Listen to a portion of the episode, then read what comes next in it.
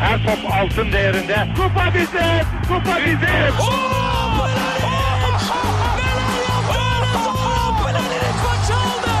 Dengeli de attı.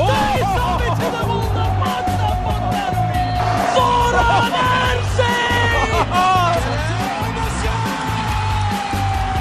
Dışarı çıkardı. Geldi, geldi, geldi.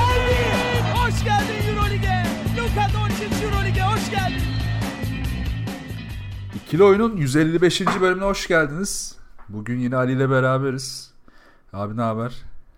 İyi abi selam sen nasılsın? İyi vallahi yoğunluk. Yani o şey e, genelde otomatik cevaptır ya. Abi ne yapıyorsun? İyi işte projeler var falan. İş yoğunluk, güç. iş güç. Gerçekten bu soruya herhalde somut yanıt verebildiğimiz, ikimizin de somut yanıt verebildiği, hatta senin daha da somut yanıtlar verebildiğin bir dönemdeyiz yani. E, seninki de az sayılmaz ya. Evet koşturmaktan. Oğlum sen evlenmeye çalışıyorsun. Hafta evleneceksin. Ondan sonrası da yoğun. Öncesi zaten yoğun. Ben de bir yandan e, işte- Yani herkes senin gibi ülke değiştirmiyor yani. Evet, evet biraz tuhaf tabii 30 35'imden sonra e, ülke değiştirecek olmam e, farklı bir heyecan oldu. Yani hiç beklemiyorduk bir de. Bu arada evet, onun da minik duyurusunu yapayım.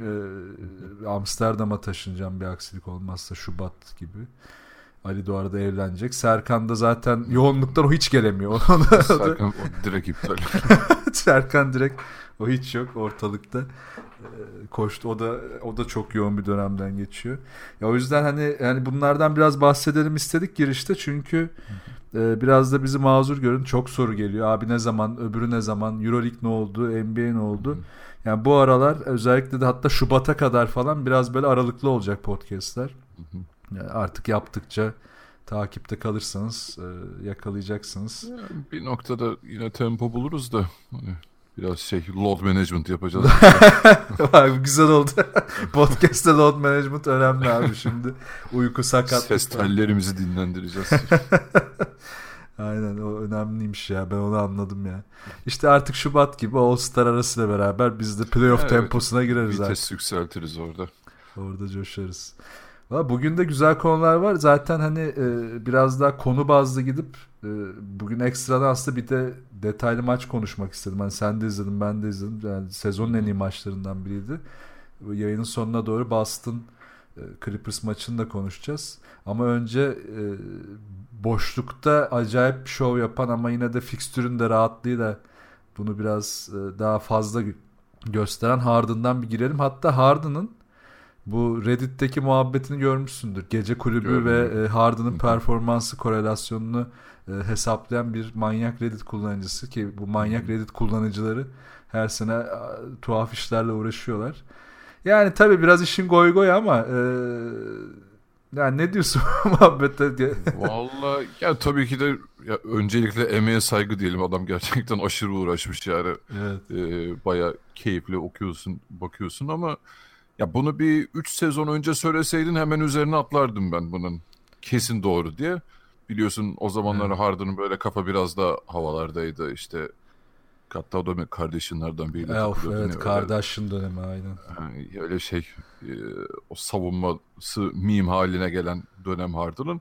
O zamanlar söyleseydin inanırdım ama hani şu gün içerisinde öyle ya tabii ki de hani şey de demiyorum Harden artık evinin adamı oldu böyle. şey. Hiç ok, e, taraklarda bezi yoktur demiyorum ama e, şu anki konsantrasyonu falan çok daha yüksek gözüküyor tabii her anlamda. O yüzden hani e, şey çok da yani eğlenceli bakılıp geçilecek bir konu o araştırma. Ya tabii işin detayı hani Harden'ın e, deplasmana gittiği şehirlerde gece kulübü ne kadar iyiyse Harden'ın da o kadar kötü oynadığına dayanıyor. Ama evet yani e, çok çok da tutarlı değil ama işin goy goy goy tarafında bence çok eğlenceli. Hatta orada bir de detay vardı. E, Salt, Salt Lake City'de e, NBA şehirler arasında 3. sırada olan bir gece kulübüne sahipmiş. bu da ekstradan saçma yani. Evet o da ilginç. Ama tabii Harden'ın performansına değinmek lazım burada. 8 maçta, 8 maçta inanılmaz coştu. İnanılmaz performans verdi ama tabii ya işte bu performanslara bakarken çok da kağıttan bakmamak lazım ya. Yani o fikstüre bakıyorum. Şimdi e, açacağım bir saniye. Yani fikstürün Ee, devamındaki maçlara baktığında ki zaten üst üste şimdi Denver ve Clippers'a kaybettiler. Arada o 8 maçlık seride Memphis, Golden State, Chicago, New Orleans bir tek Clippers maçı zaten o maç çok iyiydi. Ee, yine hmm. sezon için iyi bir maçtı. Indiana, Minnesota ve Portland'la o seriyi tamamladılar. Ya biraz da fikstürün rahatlığı oldu aslında. E, tabii biraz back to back'lerin o dönemdeki azlığı, e, işte hani deplasman ev maçlarının dengesi falan. Yani tabii ki de bunların etkisi var ama yani her senede artık Harden'dan daha nereye kadar çıkaracak bu e, çıtayı sorusu da yani ilginç noktalara geliyor. Ya izlerken bir, bir yandan da uyuz oluyorsun çünkü böyle gerçekten savunulamaz bir noktaya geldi adam. Ya en kötü faal oluyor atamasa bile. Hatta kim diye e, Damian Lillard'dı sanırım. Çıldırdı o da maçtan sonra. Ha, evet, evet. Lan hiçbir şey yapamıyoruz adama dokunamıyoruz. Hani uzağında dursak zaten şut atarken ayağını öne çıkardığı için yine faal oluyor. falan ya, diye o da bir çıldırdı orada. Bir şey diyeceğim de Lillard'a da siz hiç savunma yapmıyorsunuz abi. Bırak zaten ardını dur, tutmayı dur, bırak. Dur abi Portland'a geleceğiz orada. Orası tamam. tatlı. tamam ona ayrı geliriz. Ya ben şunu söyleyeceğim Harden'la ilgili. Zaten artık hücum performansını çok tartışmaya gerek yok ama Clippers maçında çok akıllıca şeyler yaptılar. D'Antoni zaten bunu tabii ki D'Antoni yönlendiriyor ama Harden da sahada daha akıllı durmaya çalışıyor. Ama şöyle bir eksikliği var işte çok fazla ikili sıkıştırma deneniyor. Zaten bunu geçen sene Denver, Toronto denemişti. Özellikle Anunoby, e, Norman Powell ve Lowry üçlüsüyle. Geçen sene başarılı olmuştu bu. Bu sene işte Denver zaten o maçı kazanırken bu serinin üstüne e, devamlı yaptı. Clippers deniyor zaten devamlı. İyi savunma takımları Harden nasıl durduracağını biliyor ama Harden da daha akıllı oynuyor. Eskiden bu ikili sıkıştırmaları daha fazla zorlardı. E, daha saçmalayabilirdi. E, mesela Clippers maçında ilk Clippers maçında sıkıştırma geldiğinde şutör oyuncular iyi buldu ama Houston berbat bir şut yüzdesiyle oynadığı için olmadı. Daha sonra işte önce Harrell'la bu piklerle bu sıkıştırmadan çıkmaya çalışıyordu. Pardon Harrell diyorum Capella'yla. Capella'yı yollayıp işte kısalardan screen getirip Capella'yı aşağı tutup kısa screen'den çıkıp oradaki boyalandaki yardımı çekip Capella inanılmaz besledi. Yani assist efficiency çok yüksekti Harden'ın. Daha akıllı oynuyor ya. Olgunlaşmayı görüyorsun yani. Evet ama mesela son Clippers maçı dün geceki yani detaylı izleyemedim ama e, genel gördüğüm yani Clippers o sıkıştırmaları demiş. Bu sefer yine şutlar girmeyince kaybetmişler. Ki hatta son topta da yine sıkıştırma geliyor. Ve Westbrook'a veriyor ve zaten Beverly'nin e, dalga geçmesi eşliğinde kaçırışını izliyoruz. Ya işte burada konu ister istemez yani Harden'da konuşuyorsak şu an Westbrook'u da konuşmamız gerekecek. Evet. Yani genel olarak Houston'ı da bir değerlendirirsek orada yani evet Harden'daki o gelişmeyi e, nasıl diyeyim oyundaki IQ'nun hani biraz daha arttığını işte bunları görebiliyorsun, tespit edebiliyorsun ama Westbrook'ta onu göremiyorsun bence. Ya kısmen şu var. E, tabii ki de Oklahoma'da oynadığı gibi oynamıyor şu an. Çok daha fazla Harden'a bırakmış durumda alanı daha çok savunmaya odaklanmaya çalışıyor falan. Abi abi yani her maçta da su kaynatıyor yani Harden birkaç pozisyonda. Ve yani şeyi de gitgide düşmeye başlamış. Hani çembere gidip bitiriciliği e, ne, hani deneme sayısı bile düş, düşmeye başladı ve Düştü, eskisi evet. kadar zorlamıyor oraları artık. Yani top top dönemleri 17-18 denemeyken şu an 13'lere falan düştü. Zaten bak o çok fark ediyor. Yani Westbrook ısrarla çemberi zorladığında her şey çok okey. Yani hiç sıkıntı yok. Hani oraya girsin kaçırsın zaten onlar için de daha iyi. Çünkü bu sefer e, dışarıda yüzdesiz atmaya başlayınca daha fazla geçiş hücumu da veriyorlar rakiplere. Bir de Westbrook zaten berbat atıyor. %22'le falan atıyor şu andaki. Zaten önceden de çok iyi değildi de denemesi de artıyor. Yani denemesinin artması da saçma. İşte burada Eric Gordon'u mesela çok aradılar şu sakatlık döneminde o yüzden.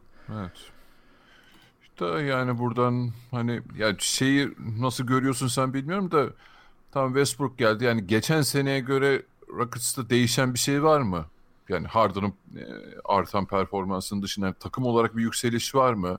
Hani Capella desen son iki sezondur o da duruldu iyicene. Yani farklı bir şey göremiyorsun ondan da. Yani bir e, sürekli ileriye gidiş şeklinde değil. E tamam burada şeyin e, Gordon'un sakatlığının da etkisi var falan ama hani geçen sene neredeydik bu sene neredeyiz olarak bakarsan Houston'a öyle çok da aman aman bir e, değişim var mı pek yok gibi bence. Ya performans değişimi çok oynak. Yani dediğim gibi fikstür rahatlığıyla evet çok güzel bir dönem geçirdiler. Ama hani oyun tarzı, stili ve stratejisi olarak değişti takım. Yani e, artık o Harden'ın sadece Aizos üzerinden başlayan oyunlardan e, zor kaldığında giriyorlar. Daha fazla hareketli kalmaya çalışıyor. Sıkıştırmalarda ya da işte pick and roll'lerde Harden daha fazla e, oyun yaratmaya çalışıyor. Daha fazla hareketli oynamaya çalışıyor ama işte bunun dengesini sağlayabilen iki kişi var. Gordon ve Harden. Yani biri çıkıyor bu Westbrook değil, Capela da değil, diğer kısalar da değil. Yani Daniel House evet e, sezona hızlı girdi ama bunlar yine güvenebileceğin oyuncular değil. Rivers da keza öyle. E, ya da işte Ben McLemore da öyle. Bunların hiçbirine e, hiçbir noktada güvenemezsin. Yani bir maç 8'de 5 atarlar, öbür maç 7'de 1 atarlar ki öyle oluyor.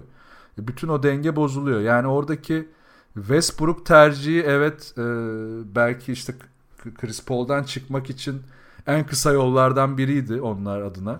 Ama Westbrook'un artık bazı şeyleri kabullenmesine rağmen oyun tarzındaki kabullenememesi, kabullenememesi bazı şeyleri sıkıntı yaratıyor. İşte Carmelo da aynı sorunu yaşadı.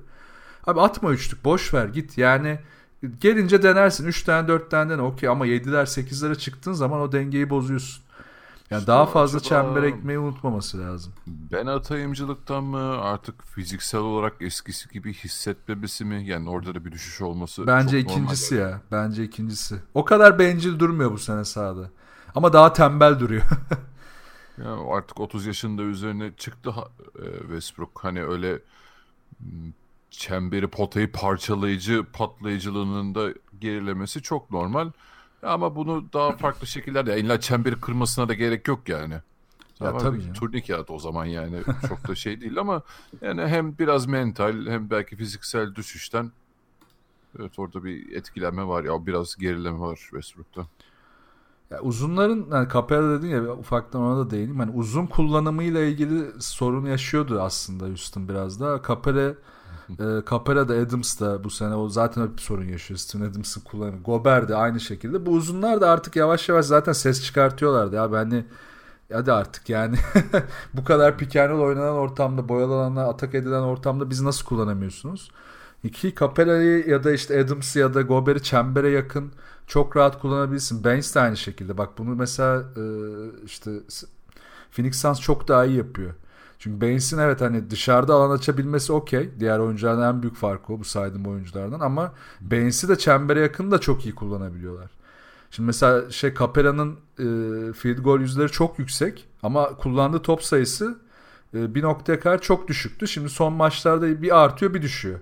Yine bir dengesizlik var. Tamamen rakibin e, oradaki savunma kurgusuna göre şekilleniyorlar. Halbuki Capella'yı daha istikrarlı çembere yakın kullanmaları lazım. E, ama bunu da oturtamadılar. Zaten oturtamayan her takım da o alanda sorunu yaşıyor. E, bir de tabii bu işin şey tarafı da var. Yani savunma tarafı da var. Onlar biliyorsun şeyi de kaybettiler artık. E, cep bizleriyle kaybettiler. Evet. E, nereye Pelicans'a gitmişti Pelicans'a galiba. Pelicans'a gitti. Savunmanın Aha. her yeri oynuyor yine. evet. Ya tamam geçen seneki kadar rezalet bir durum yok. Hani o sezon başı biliyorsun. Ha, yok. Ee, bunlar havlu mu atacak bu sene seviyesinde konuşuyorduk neredeyse. Hani onu toparladılar. Ama işte şimdi daha zorlu fikstürlerde e, hani bu seviye koruyabilecek mi Houston? Yoksa daha kötü duruma mı düşecek göreceğiz Mesela onu. savunma konusunda Harden Clippers maçını yine örnek verebilirim. O maçta çok iyi savunma yaptı. Yani sadece birebir savunma olarak da değil işte sırtı dönük oyuncuya yardım getirmesinde ya da işte mismatch'te arkasında kalmasında pas aralarında e, yardımlarda birebir savunmada Kavay'ın karşısında kaldığı ekstra pozisyonlar falan var artık sonlarda. Onlar falan çok iyiydi. Ama işte Harden'ın e, zor fikstürde dediğin gibi bu kadar yüksek savunmayla gidebilmesi çok zorlar onu. Hem hücumda hem savunmada. Orada artık Westbrook'un ya işte Gordon iyileşince Gordon'un ya da diğer oyuncuların yüzdesine bakacak artık durum. Yani şu fikstürden sonra gelecek zorlu bölümde çok fena sıçabilirlerdi o yüzden. Yani Harden hatta sakatlık falan artık yaşar mı diye bir korkmaya da başladım. Tam onu söyleyecektim valla benim de dilimin ucuna geldi. Ya ki geçen sene de biliyoruz tüm takımı Harden sıtladı. Evet.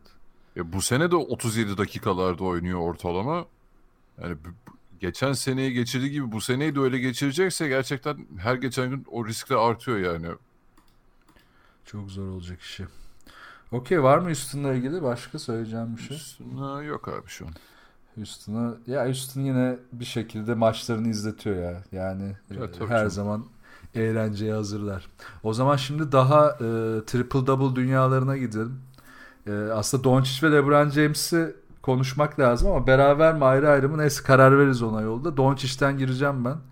E, şu anda üst üste yaptığı triple double'larla 40 sayıyla triple double yapan en genç ikinci oyuncu oldu LeBron James'ten sonra. 35 sayıyla da üst üste 3 triple double yaptım. Yanlış söylememişim umarım. Ee, bayağı böyle coşkun bir dönemden geçiyor. Daha da önemlisi efficiency çok yüksek. Ee, kendi efficient field goal de yüksek. Takıma kattığı efficiency de yüksek. Hani öyle e, şey diyen olabilir. E, Westbrook da triple double istatistiklerle oynadı abi ne olacak? Dünyasına kaymaması için söylüyorum bunu insanların. Bu triple double e, performansı gerçekten Dallas'ın yerini belirleyen bir performans. Yani Doncic'in istatistik kastı bir performans değil. Ya e, biz tabii Doncic'i dönem dönem konuşuyoruz. Tabii ki hani Euroleague'de de e, uzun süre izlediğimiz için kendisini. Ya uzun süre derken adam 20 yaşında öyle şey. Yani yıllardan bahsediyorum da. 3 e, sene izledik. Birinde zaten 5 dakika oynadı. Diğer ikisinden birinde de MVP olup geldi. e, yani ben hani ilk NBA'ye giderken Doncic'in hani belli bir üst sınır olacağını düşünüyordum açıkçası. Fiziksel farklılıklardan dolayı yani NBA'in geri kalanına. Ama yani e, tamam hani çok aşırı patlayıcı, hızlı. Euroleague'de Avrupa'da oynarken oralarda da fark yaratabiliyordu. NBA'de şu an oralarda bir farkı olmasa bile abi zekasıyla öyle bir e, açığı kapatıyor ki çok daha öne çıkarıyor aslında bu özellikler onu. Yani hiçbir panik hali yok. Sanki hani herkes normal hızlı oynuyor da o böyle şey kendini slow motion'a almış da bir pozisyonun devamını önden görüyormuşçasına oynuyor gerçekten. Ee, yani çok ben e, o konuda kısmen yanıldığımı kabul ediyorum. Ben bu seviyeleri Doncic'in çıkabileceğini düşünmüyordum. Ha tabii e, bu performans sezon boyu devam edecek mi onu da göreceğiz ama yani şu ana kadar ne dediysek tersini Doncic bize gösterdi herhalde. Ee, herhalde çok rahat All-Star olacak bu sene. Ya performans devamı tabii şey e, şimdi mesela Jokic de o tarafta fiziksel yani gerçi o daha şişmanlığı da tartışılıyor da ki şu anda son Farklı aldığı ya. son aldığı 2-3 maçta kimse artık göbeğini konuşmayacaktır muhtemelen. Bu arada şey hani şey yok hiç konuşmayacağız da onunla ilgili yine ben de geçen bir istatistiklere bakıyordum abi. Yok için zaten hızlı başladığı bir sezonu yok neredeyse. E, tabii canım yani çok normal. Yani herifin yazın yattığı artık aşina. Ama hani şundan geleceğim. Bu fizik konusuna çok takılınıyor. Okey hani e, ama günün sonunda önemli olan performans. Yani evet dayanabiliyorsa oyuncu sakatlık riskine girmiyorsa ve bununla rahatsa ben ilk başta ben de tepki veriyordum biraz da ama yani ya Doncic'te biz asla hani şey görmeyeceğiz. Ona getirmeye çalışıyorum konuyu. Böyle ne bileyim bir kavay fiziğinde görmeyeceğiz. Yok. Böyle olacak yani. Yani bu adamın zaten belli e, genetik yapısı da böyle. Fiziksel dünyası da böyle. E, ki ona rağmen e, ilk adımını daha da hızlandırdı. Şutunu daha da hızlandırdı. E, e, içeriye girdiğindeki silahlarını daha da arttırdı. Yani floater'ları e, işte ters köşeyi görebileceği vi- vision'ları ne bileyim e, çembere yaklaştığında daha fazla karar alabiliyor. Önceden gidip orada daha fazla blok yiyebiliyordu ya da top kaybı yapabiliyordu. Daha farklı şekillerde bitirebiliyor. E, Onun zaten şu an %61 ile bitiriyor. Yani iyice saçmalık oradaki iki sayı yüzdesi. Bayağı iyi durumda. Geçen seneye göre yani geçen sene %50 idi. %11 artmış durumda. Efficient field goal de %49'dan %56'ya çıktı. Bir tek üçlük yüzdesi sallanıyor ama da normal. Zaten deneme sayıları onu biraz da buna zorluyor. Ki takımın mecburen e, şut yükünü alabiliyor belli noktalarda. Ki bunu seçerken bir tek bir tek orada sıkıntı var diyebiliriz. O da biraz hani mental hani e, Doncic'te şu huyu var. Yani oyunu ben burada kırarım şutunu biraz erken deneyebiliyor. Bazen gaza gelebiliyor ama bu da mental bir durum. Çok da çözülemeyecek bir şey değil. Yani hiç üçlük atamayanlar var abi ligde. Şimdi hiç girmeyeyim onlara da. yani bunlar konuşulurken Doncic'in biz bunlarını konuşuyoruz. Ee, ama e, senin başta dediğin konuda da işte e, fiziksel sorun olarak ne yapılır konusunda da e, zaten Rick Carlisle da bir açıklama yaptı birkaç gün önce.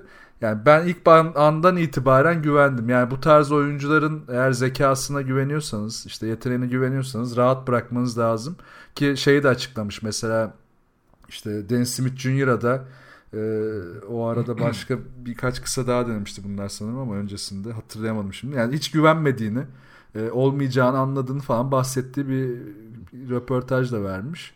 Ama işte Doncic'i gördüğün anda bunu anlıyorsun. Yani mesela Trae Young'da da bu karşılaştırma çok yapıldı ya. E, Trae Young da bu sene bir şey koydu ortaya ama onu da hemen sallanmaya başladı. Yani fiziksel durumu idare etmek, kontrol etmek çok önemli. İşte Trae Young mesela şu an o konuda zorlandığı için de performans kaybı yaşıyor. Bir de şey de var yani mesela Doncic evet hiçbir zaman mesela Darren Fox kadar hızlı bir adam olmayacak. Ama Doncic'in de işte o diğer silahları o kadar keskin ve özel ki oradan çok iyi farklar yakalıyor. Yani tamam e, diğerlerine göre daha yavaş olabilir ama yani anında karar verebiliyor ve onu anında uygulayabiliyor. Yani çok hızlı e, şey yapabiliyor bunları uygulamaya koyabiliyor maç içerisinde, pozisyon içerisinde. Oralarda zaten çok şey keskin farklar yaratıyor yani karşındaki savunmacıya karşı. Bir de şey de tabii yani daha 20 yaşında olmasına rağmen bu kadar olgun takılmasının da ben şeyden de etkisi yani e, Rick Carlisle ona çok iyi bir maç oldu bence koç evet. olarak da. Çünkü hani e, Madrid'den ya şu an e, geçen seninle beraber baktığımız yazıda hani Carlisle'ın onu bazen böyle haşladığı falan da evet. e, konuşuluyor. Ya abi sen Lasson'un elinden geliyorsun zaten. E, yani kralına alışıktır yani Doncic, e, Doncic bunların. O yüzden ben NBA'de de hani o tarz şeylere çok e, gocunacağını zannetmiyorum Carlisle. Oradan da iyi bir e, uyum yakalamıştır onlar. Evet Doncic zaten kayıtsız şartsız o saygıyı duyduğunu gösteriyor ya. Yani ya Rick Carlisle ile ilgili yani koçlarla ilgili dışarıdan bakıp e, çok şey söylenir her zaman. Ama iç tarafta birçok şey de bilemiyoruz. Rick Carlisle'ın koç bakış açısında ben çarpıklıklar olduğunu hiç düşünmüyorum. Dediğin gibi yani Doncic'e zaten güvendikten sonra ki ona devamlı işte Larry Bird'den örnekler veriyormuş. Ya da o tarz benzer oyunculardan sahada e, saha görüşü yüksek, zekası yüksek oyunculardan örnekler vererek onunla iletişim kuruyormuş. E bunlar zaten hep e, oyuncuyu ikna edecek, ona saygı kazandıracak. E Cuban da zaten bu tip bir ortamı çok hızlı sağlayabilecek bir adam. E, çok aslında doğru bir yere düştü. Yani buradan aslında ha bir de şeye ekleyecektim. E, yani Rick Carlisle'ın da aslında Doncic'in de mantık olarak sahada istediği şey yani hızlı olup aptal olacağına akıllı olup yavaş ol hiç sorun değil yani gerisi çözülür. Hani yavaşlığı doğru zamanlamayla çözebilirsin ama çok hızlı olup e, yüksek IQ'ya sahip değilsen onu çözemiyorsun işte o büyük sorun işte oluyor. O açıdan da şans yani çünkü Carlisle'da hani Doncic'in o özelliklerini ortaya çıkarıp takımın geri kalanında ona göre adapte edebilme, edebilecek bir koç olduğu için e, o da yani çünkü zaten şu an e, Dallas'ın kadroya baktığında diğer takımlarda bu kadar e, performans veremeyecek ya da takımı yukarı çekemeyecek bir kadro varken Dallas'ta işe yarıyor bunlar. Biraz şeye benziyor. Hani Boston'dan ayrılanların da dökülme durumu oluyor ya genelde. Evet. Şeyin elinde parlıyorlar. Brad Stevens'ın elinde parlıyor millet. Sonra başka hiçbir takımda aynı performansı veremiyorlar. Biraz Dallas'ta da o tarz bir durum var bence. Hatta Dallas'ta şu da var. Bence Rick Carlisle'ın hiç istediğini alamadığı oyuncu Porzingis. Yani ben öyle görüyorum en azından sahada. Çünkü Doncic'ten neredeyse istediği her şeyi alabiliyorken hatta bütün bencinden alabiliyorken Porzingis tam hadi sakatlıktan döndü. Okey o hep bir parantez içinde duracak ama o kadar yumuşak, o kadar isteksiz, o kadar istenileni yapmayan şekilde duruyor ki ya ben sıkılıyorum artık Porzingis izlerken. Fiziksel olarak iyi gözüküyor ama yani isteksiz olmasının haricinde hani böyle çekingen e, kısmen öyle de yani yine de böyle bir sakatlığı vardı hani onun etkilerini yaşıyormuş gibi durmuyor yani. Evet evet yani öyle bir duruşu yok. Hani korkuyor korku olabilir zihninden fazla. Ama yine de çok yumuşak yani Dallas'ın e, yaratmak istediği biraz daha iyi savunma yapalım Özellikle second unit oyundayken daha iyi savunma yapalım. Doncic dinlenemez bu şekilde. Yani şu an takımın ikinci opsiyonu hücumda. Ama baktığında hiç öyle oynamıyor. Yani özellikle savunma tarafında zaten e, yıllardır yani geldiği günden beri o 5 numara 4 numara ay ben çember mi savunacağım dünyasından da çıkamadı. E, yardımlarda zaten hiç beceremedi. Ha, becerdiği anlar oluyor mu? Oluyor. Sağda A yapabiliyor. Ama e, 48 dakika yaydığında yok. Yayamıyor. O yüzden orada çok büyük bir sorun var. Ee, ben orada artık şeye geldim hani bence biraz iyi olunca Porzingis'i takaslasınlar ya. Hani Doncic için daha iyi bir maç bulabilirlere geldim yani.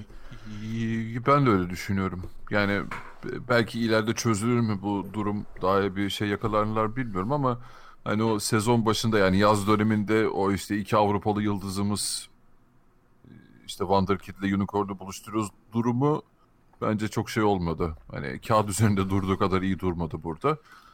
Bir şey gözüküyor abi çok kopuk göz yani 4 artı 1 gibi oynuyor Dallas. Evet. Porzingis tek başına bir yerlerde takılıyor. Yani top gelince tamam baba ben atıyorum modunda.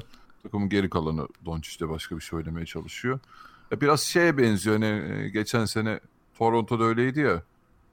Evet. Hani Kawhi kendi başına bir durumdaydı. Özellikle sezon başı ortasına doğru falan öyleydi. Ha ama yani Toronto ondan beslenebiliyordu. Yani orada o kadar bir uyumsuzluk görmüyordun. Dallas'ta o daha çok göze çarpan bir sıkıntı bence. Ki Kawhi onu e, kendi inisiyatifiyle zaten playoff'ta da açtı. Yani Porzingis'in öyle bir inisiyatifi de yok. Yani e, şu an hani şutum girerse varım. E, birebir de işte dışarıda ya ya çok temel sorunları da var. Bak şimdi aklıma geldi. Yani maçları izlerken dışarıda alıp topu yere vurmaya çalışıyor. Yavaş ve tembel yaptığı için hemen çaldırıyor. E, içeride alıyor. Çembere git footwork dene yani biraz daha yaklaşmaya çalışıyor. Yok hemen bir fade atıp çıkmaya çalışıyor. E, şutu zaten tercihleri dengesiz girmediği zaman oyundan düşüyor. Yani ne yap yani hangi noktada zorlayacak oyun? Hani kendini de zorlamıyor, oyunu da zorlamıyor. Yani zorlasa belki bir şeyler göreceğiz. Ama yok bu şekilde yani gidecek gibi değil ya. Çok çok kötü duruyor şu anda. Neyse bakalım biraz daha sabırlı olmakta fayda var. Yani bir buçuk iki sene yakın oynamamış bir adamı 14 maçta da bitirmeye çok Tabii gönlüme vermem. Ya dediğim gibi evet yani o, ama... o parantez içinde hep yazacak. En azından bu sene için. Hani seneye onu da çıkartırız. Peki şimdi hani Rick Carlisle güven Doncic dedik de e, bu sene, bu senenin başından beri sorgulanan yani biz hep sorguladık da Divac'ı. E, Divac'ın bir muhabbeti çıktı. McMahon e, şeye Vojun podcast'ine katıldığında e, şey demiş. E, Divac Doncic'in babasını da sevmezdi. o yüzden o yüzden almadı gibi laf etmiş. Bu ya gerçekse bu ve doğruysa yani hayatımda duyduğum en aptalca şey olabilir ya NBA üzerinde. Yani sen yayın öncesi bana bu haberi söyledi de ben sustum bir an. Ne, ne alakalı falan. Geyik mi yapıyoruz diye düşündüm de.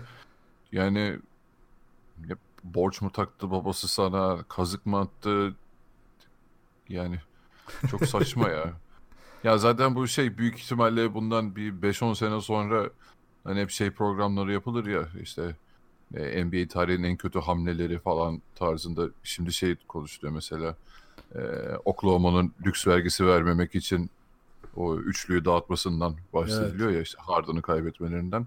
Ya olur muydu olmaz mıydı orada iyi bir şey çıkar mıydı ayrı konu da yani bu da bence Marvin Bagley ki hani gayet iyi de bir oyuncuya evrilecek gibi duruyor.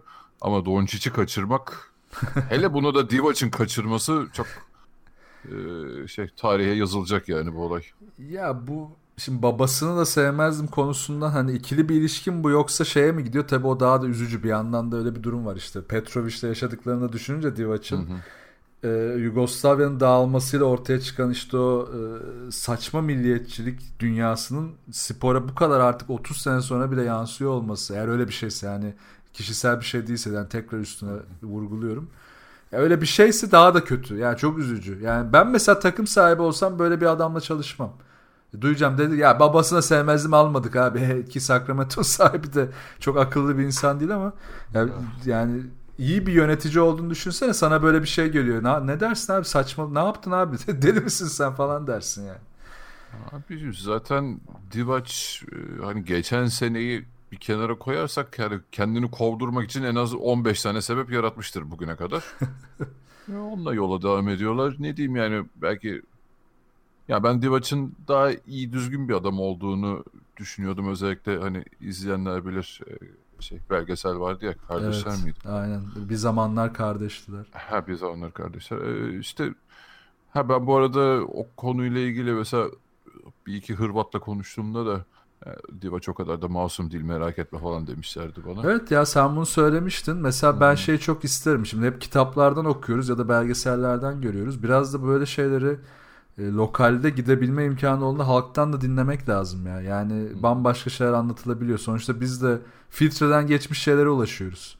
Aynı sorunu biz de yaşıyoruz ya. Türkiye ile ilgili şöyle düşünüyorlar ama sen biliyorsun öyle değil. Yani yaşıyorsun çünkü. Yaşayanlardan dinlemek daha farklı oluyor böyle konuları. Evet yani o belgeselde o kadar hani şey hiçbir suçu yok ki ne alakası var kadar da masum olmadığını. Yani, da o işlerin içinde biraz olduğu söylenir. Neyse hani çok konuda dağılmasın da yani kötü bir karar, skandal bir açıklama. Bakalım. Ama Divaç'la herhalde devam edecek takım. Bence şey de çok skandal bir karardı bu arada. E, Luke Walton'u severim ama şey hocayı yollamakta ya Yeager'ı yollaması evet. Yani Yeager'ı yollamak da bence saçma bir karardı. Ya, onunla da kavga ettiği için zaten. Biraz şey mi acaba ya böyle abi işte benim çevrem ve küçük dünyamda yaşayayım. Herkes beni sevsin. Herkes beni okşasın. Belki herkes ona göre takılsın. Ayağın denk alsın. Ne kadar sığ bir bakış açısı ya. Yani çatışmanın olmadığı ortamdan nasıl bir başarı çıkaracaksın? Neyse zaten Sacramento hani e, belki sonraki programlarda konuşuruz aslında ben bugün biraz girmek istiyorum da çok detaylı bakamadım, izleyemedim bu hafta maçlarını. Artık bir sonrakinde gireriz. Orada da Bogdanovic e, acayip bir performans gösterdi özellikle Fox'un yokluğunda. İlk sakatlandığı maçı da kaybettiler sonra. Neyse dedim biz Kings toparlamaya başladı. Zaten bir sonraki programda muhtemelen Kings konuşuruz. Şimdi bireysel performanslardan hani triple double'dan girdik. Tabii LeBron James'in de efsanesini e, şimdi takdir etmek lazım. Her ne kadar kişisel kararlarını sezon başından beri kızsak da özellikle Çin konusunda e, evet. LeBron James'in 30 takıma karşı kariyeri boyunca triple double yaptığı gerçeğini artık e, tarihin her noktasında duyacağız. İnanılmaz ya. 30 takıma karşı triple double. Ki Westbrook da var aslında bu sıralamada ama yani Westbrook'unkini ben çok kabul etmiyorum. Yani e, Lakers değil, e, LeBron James üzerinde konuşuyorsak zaten ya, ya gerçekten ki bence haklı olarak e, LeBron'u eleştirdiğimiz çok nokta oldu. Ama artık o da nasıl bir oyuncu olduğunu belirledi. Onun üzerinden devam ediyor. Bu sene de öyle gidiyor. Yani e, şimdi hani Jordan kıyaslamasına falan girmek istiyorum ama e, LeBron'un hani Cleveland'da bizim gözümüze çok batan hani maç seçmeleri hani şu an Lakers'ta oynadığı maçlarda hani tüm maçı oynamak yerine maçın belli bölümünü seçmeleri, pozisyon seçmeleri falan var. E, o da bu tarz bir oyuncu evrildi ve e, bilmiyorum tabii hani bu sezon neyi gösterecek? Çünkü e, Cleveland'daki son senesi ve Lakers'a geçen seneyi saymazsak e, NBA'in e, birçok kişiye göre hala en iyi oyuncusu şu an. E, ve hani o performansı da bu sene net bir şekilde ortaya koyuyor. Ya yani bir de şey e, bilmiyorum sosyal medyada falan hiç takip ediyor musun? Onlar revenge season falan mıydı öyle bir şey kullanıyor. Ha, değil mi öyle bir şey muhabbet var. İntikam evet. sezonu falan gibi bir olayı var onun. e, geçen seneki çok e, çalkan çalkantılı durumdan sonra bence biraz da mesaj vermesi gerekiyordu gerçekten Lakers'ın bu sene. E çünkü Anthony Davis olayında falan bile herkesin ağzına böyle bir e, kötü bir tat kalmıştı. Hani herkesi gözden çıkardılar durumu. Evet. Sezon ortasından başlayan da onun. E, ama bireysel performansta zirvede mi değil bence ama yine bu kadarı bile yetiyor. Çünkü yani her maçı böyle girip e, full domine ettiğini falan görmüyorsun. Ama yani elinde LeBron James oldu mu bir önceki programda konuştuk galiba. Yani NBA'in 7 belki kimine göre ilk 10 oyuncusundan iki tanesi sende oldu mu zaten inanılmaz bir fark yaratabiliyorsun. Ki Tabii. bunlar da gerçekten hani alanlarında böyle sadece hani iyi skorer değil oyunu iki yönlü oynayabilen ve oyun kaderini tamamen değiştirebilen iki oyuncudan bahsediyoruz. Burada. Alanlarında uzman kişiler değil mi böyle şeyler? Aynen. E, böyle olunca böyle bir başlangıçta e, hani tabii bunu bekliyordum demeyeyim ama e, şey gayet de iyi gidiyorlar. İyi gidiyorlar ama neden iyi gidiyorlar? Biraz ama, da aslında evet. Houston Houston durumu var. Şimdi tabii LeBron James'in e, kişisel performansını övüyoruz. E, Lakers'ın sezon başına göre daha iyi oynadığını da e, ki savunma tarafı zaten inanılmaz. Yani defensive ratingine zaten baktığında takımın tepelerdeler. O daha Ve etkileyici bence hücumda. Kesinlikle, kesinlikle. Yani ben hala şaşkınım. Açıkçası hala e, beklemiyordum böyle bir defensive e, performans onlardan. Kimse beklemiyordu aslında.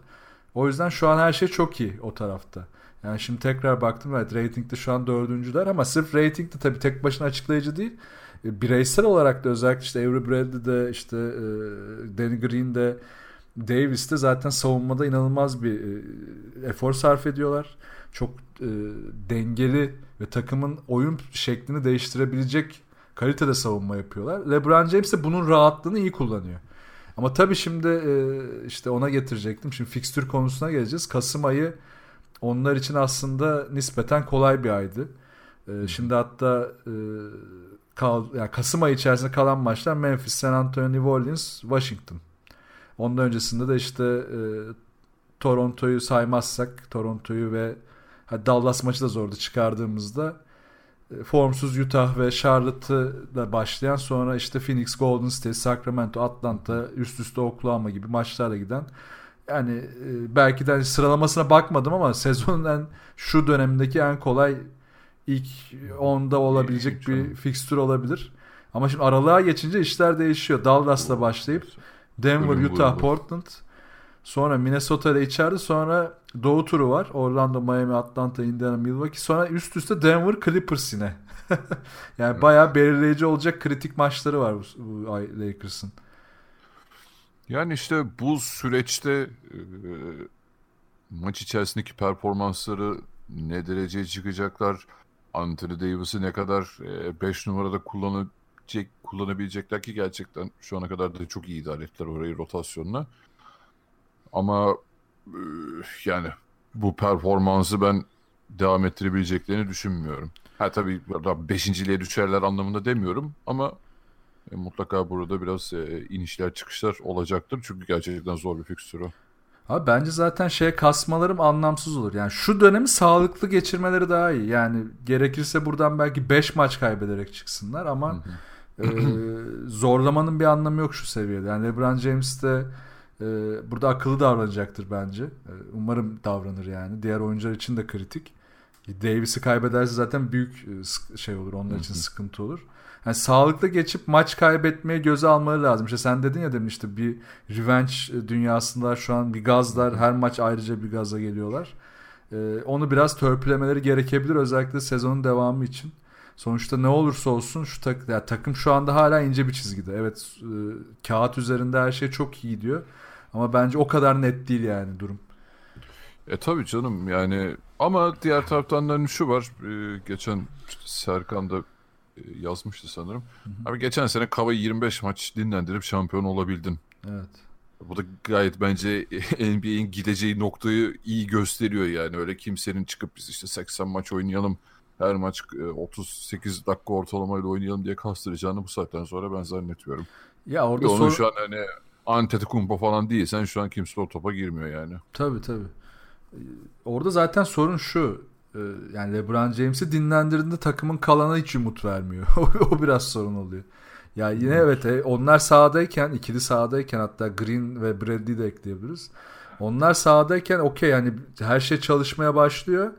Ama onlar olmadığında hani özellikle LeBron James'in dinlendiği maçları ben görmek istiyorum. Yani çok ciddi sorun yaşayabilirler.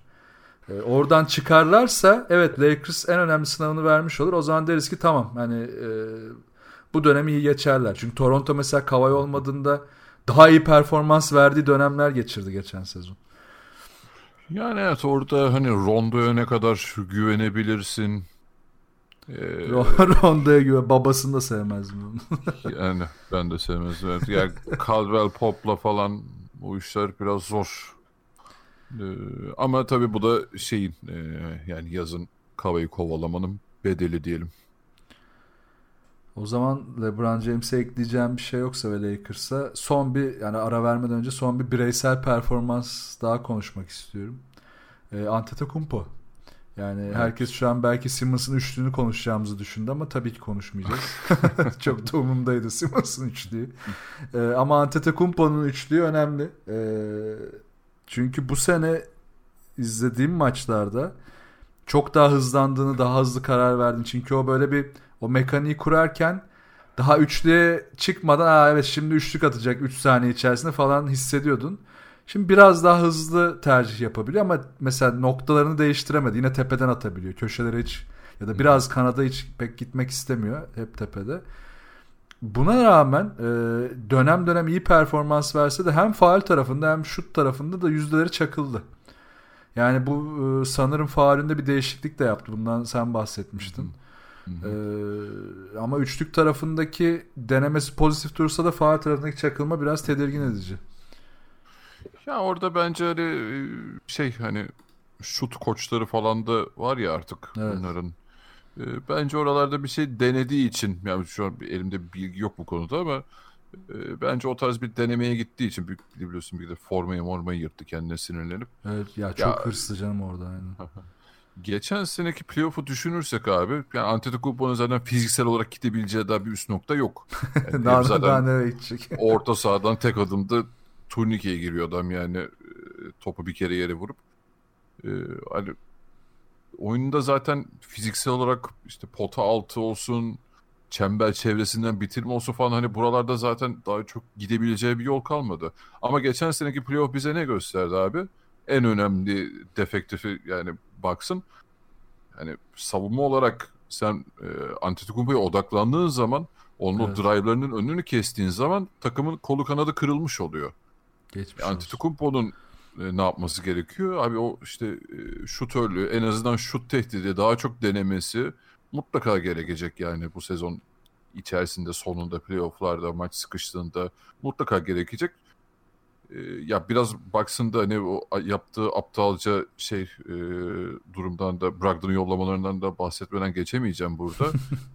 Çünkü Zaten tamam, şey Antetokounmpo dedi ya keşke gitmeseydi diye. Abi Antetokounmpo yerine başkası olsa çok daha büyük tepki verirdi bence böyle bir durum. Tabii Yani canım. bu tarz hamleler oyuncuların o takımdaki kariyerini bitiriyor. Ki çokça gördük yani bunlardan e, NBA'de. Ya valla bak ben hep diyorum yani Middleton'ı Middleton'a güvenip Brogdon'a para vermemek yani Ha işte tam onu diyecektim abi. Antetokounmpo'nun sıkıştığı yerde Middleton'a ne kadar güven Bledsoe'ya ne kadar güvenebilirsin? Bak mesela bu sezonu Brook Lopez de çok iyi başlamadı. evet. Ee, Şu an yani- o kalabalık olan e, 2-3 rotasyonundan e, işte Wesley Matthews, Vincenzo, işte Korver'lar oradan düzenli bir şut performansı almaya çalışıyorlar. O olduğu zaman her şey güzel. Ama dediğin konu işte Antetokounmpo'nun drive'larının tıkandığı nokta ki zaten daha randomless bir oyun oynuyorlar. E, oraya girip çıkması, orada tıkanmasını açacak tek şey de şut tehdidi şu anda. Başka bir şey yok. Çünkü köşe şutörlerin ya da işte Middleton'a ona yakın kalında ya da işte Korver'ı soksan bile iyi takımlar yine iyi recover edecek. Yani Clippers orada yardımı getirir üzerine 3 kere geri döner. Yani e, bunları iyi yapıyorlar. Çünkü geldiğin zaman sıkıştırmayı da yiyorsun. Pas açın da kapanıyor. İşler iyice zorlaşıyor. Çünkü Milwaukee'de şöyle de bir sorun var. Bence Antetokounmpo'yu en çok zorlayan konu. Kendisi de takımda çok az topsuz oyun oynuyor. Yani belki işte Antetokounmpo'nun bazen bu tıkandığı anlarda topu bırakması lazım. Çünkü topsuz onu E, çok rahat kullanırsın. Kimi alması gerekiyor o topu? Brogdon'un alması gerekiyordu. E, aynen ya işte alacaktı. vermeyeceğim diye nasıl Brogdon'u bırakırsın ya? Çok saçma abi. Nasıl bir akıl tutulmasıdır bu? Aynen hem de patlayacağı sezonda yani. Yani bırakırsın Ya işte- ve besler de yani hani beslemesi daha kritik. Şimdi Middleton mı besleyecek, şey mi besleyecek? Bledsoe mu bes- besleyecek? Ya abi kimse şeye kanmasın yani. Korver'ı falan ben playoff'ta hayatta göremeyiz. Ee, Zor. Yani çok kısa süreler ya da. Yani e, şu anki istatistikler falan bence aldatmasın yani. Savunma kaç yaşında artık Korver zaten yani. Nasıl takım savunması yapacaksın e, maçın en şey yüksek noktasında. Ya orada şey güzel oldu. Bence biraz geç de olsa e, özellikle Middleton'ın sakatlığıyla işte DiVincenzo devreye girdi. E, istikrarı da gidiyor. Yani oyuncu Sterling Brown, Brown'u geçen sene playofflarda bir e, son anda kazanma çabasına girmişlerdi. Geç bir geçti o. Yani oturmadı. Şu yani bu sezon için DiVincenzo'yu oturtmak, kazanmak e, bence çok iyi hamle şu dönemde. Umarım bu bozulmaz. George Hill fena gitmiyor. Yani onlar biraz daha oraları doldurabilecek oyuncular. Ama işte yani dediğin gibi hücumdaki o tıkanmayı aşmak onlar için birinci artı geçen sezon savunmada da çok sorun yaşadılar. Özellikle de 4-5 savunmasında. Zaten artık maçları genellikle zor maçları Antetokounmpo 5'te bitiriyorlar. Bunu da yapmak zorundalar. Yani orada Lopez'i koyduğunda ve karşısına pick and roll'de switch yapmaya çalıştığında sıçıyorsun. E, Sıkıştırma da yapamıyorsun. Çok ağır. Ya çok yukarıda yapman lazım. Onu da yapamadığın zaman işler patlıyor. Yani çok Milwaukee'de hani e, evet dediğin gibi yani gidişata bakıyorsun okey gibi ama hep böyle bir ağzında da bir tatsızlık var yani. Nasıl olacak bu işleri bir düşünüyorsun. Ya yine çok iyi evet regular season takım olacaktır Milwaukee. Birinci de bitirebilirler hiç şaşırmam. Ama abi yani işte artık şey dönemi bitti ya Cleveland Golden State dönemi artık bitti ve herkes şu an elindeki kartları full masaya koymuş e, durumda bütün takımlar. Ne varsa yükleniyorlar. Milwaukee'nin bunu yapmaması nasıl bir akıl tutulmasıdır ben anlamadım ya. Lüks vergisi ödemeyeceğim diye sen belki de bu takımın en potansiyelli ikinci oyuncusunu e, elini kolunu sallayarak yolladın ya. Dedim ya başka bir star olsa lan yapacağınız işe tam yatırım yapmıyorsanız ben başka takıma gidiyorum der. Gider yani. Ne yapacaksın sen Bucks olarak ondan sonra Middleton'da mı oynayacaksın? Ya Middleton kadar da bak aynı Porzingis silikliği onda da var ya. Gerçekten yani mental olarak bu kadar silik durması, güçsüz durması çok çok tat kaçırıcı. Yani artık ki Fenerbahçe işte Euroleague zaten durumu ortada konuş, konuşacağız yine ileride de. Yani e, istek o azim biraz şey gibi geyik olacak ama işte göt istere gelecek konu. Güven özverite. Yani koşman lazım abi. Yani parçalaman lazım kendini. Playoff'a geldiğinde yani koçlar bazen dinliyoruz ya insanlar şaşırıyor. Yani koçların bench konuşmasını dinliyorsun. İşte agresif olun diyor. Koşun diyor. Rebound alın diyor. Hücum reboundu zorlayın. Koşun işte oyuncuya daha yakın kalın. Kolları açın. Ya bak aslında baktığında çok basit temel şeyler değil mi?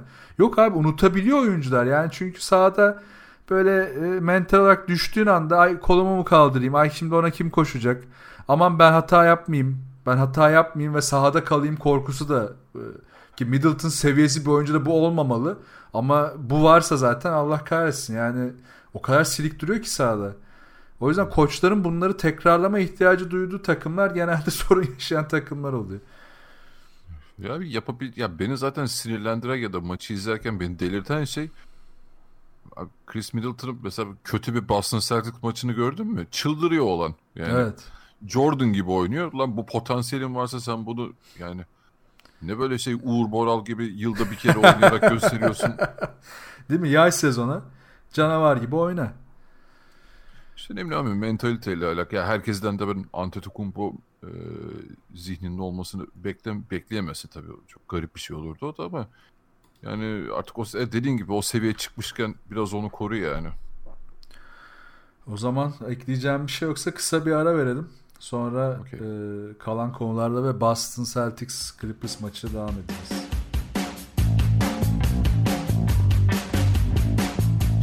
Evet Portland'la devam edelim. Ee, aslında Portland'a girdiğimizde ilk konuşacağımız konu herhalde belli. Ee, Carmelo Portland'da evet. anlaştı. Ee, sezon başından beri. Bir J.R. Smith kaldı o da zavallım ya. Abi beni de alın ya bak çok çalışıyorum falan diyor ama hiç sallayan yok. Belki playoff'ta falan yer bulur. Ama Carmelo sonunda takımını buldu. Artık Portland e, playoff ve şampiyonluk adayı diyebiliriz herhalde. Yani evet bu arada kusura bakmasın dinleyicilerimiz hani Carmelo Anthony özel yayınını yetiştiremedik o yüzden buna yedirmek zorundayız.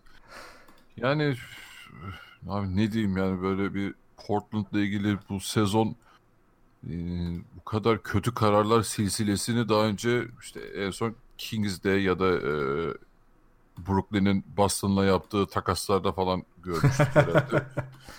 Gerçekten çok kötü abi. Bir Whiteside'ın gelmesi zaten ayrı bir olay. Ee, üzerine Carmelo yani ne beklediler ne bekliyorlar bu e, transfer sonucunda hani daha iyi hücum mu edeceğiz daha iyi savunma mı yapacağız yani nasıl bir mantıkla yapıldı ben bunu hiç anlamadım gerçekten. Ve şu an hiçbir şey yani, şey yapamıyorlar. abi şey gördün mü Bucks maçında son şeyde e, dün oynadıkları. Yok gece. onu izleyemedim ya. Dün gece hiç Yok, maçlara bakamadım. Maçı izleme zaten yani şey pozisyonu izlesen yeter abi. Tepede alıyor topu Carmelo. Herkesi kenara gönderiyor. Çıkın çıkın ben Antetokounmpo ile birebir oynayacağım diyor. Şaka yapıyorsun ya. Sonra gitti mal gibi bloğu yedi tabii pot altında. Abi inanılmaz ya. Bir de bütün şey dedi ya artık hazırım artık kabullendim falan. Ait olduğum yerdeyim falan. Yani mental olarak zaten gram değişmemiş adam o çok belli. Oyun olarak değişmemiş. Abi zaten Yani üst düzey basketbolu Carmelo en son ne zaman oynadı? 3 sene önce falan oynamıştır herhalde. Yani evet. Onda da ne kadar oynadı tartışılır. Hemen bir o bak şey Dwight Howard da döndü, Carmelo da dönüyor. İşte kapalarına girdi millet de. Evet ya. Zaten bu takım Whiteside'ı alarak savunma olarak çöktü. Bir de üzerine şey alıyorsun. Carmelo'yu alıyorsun.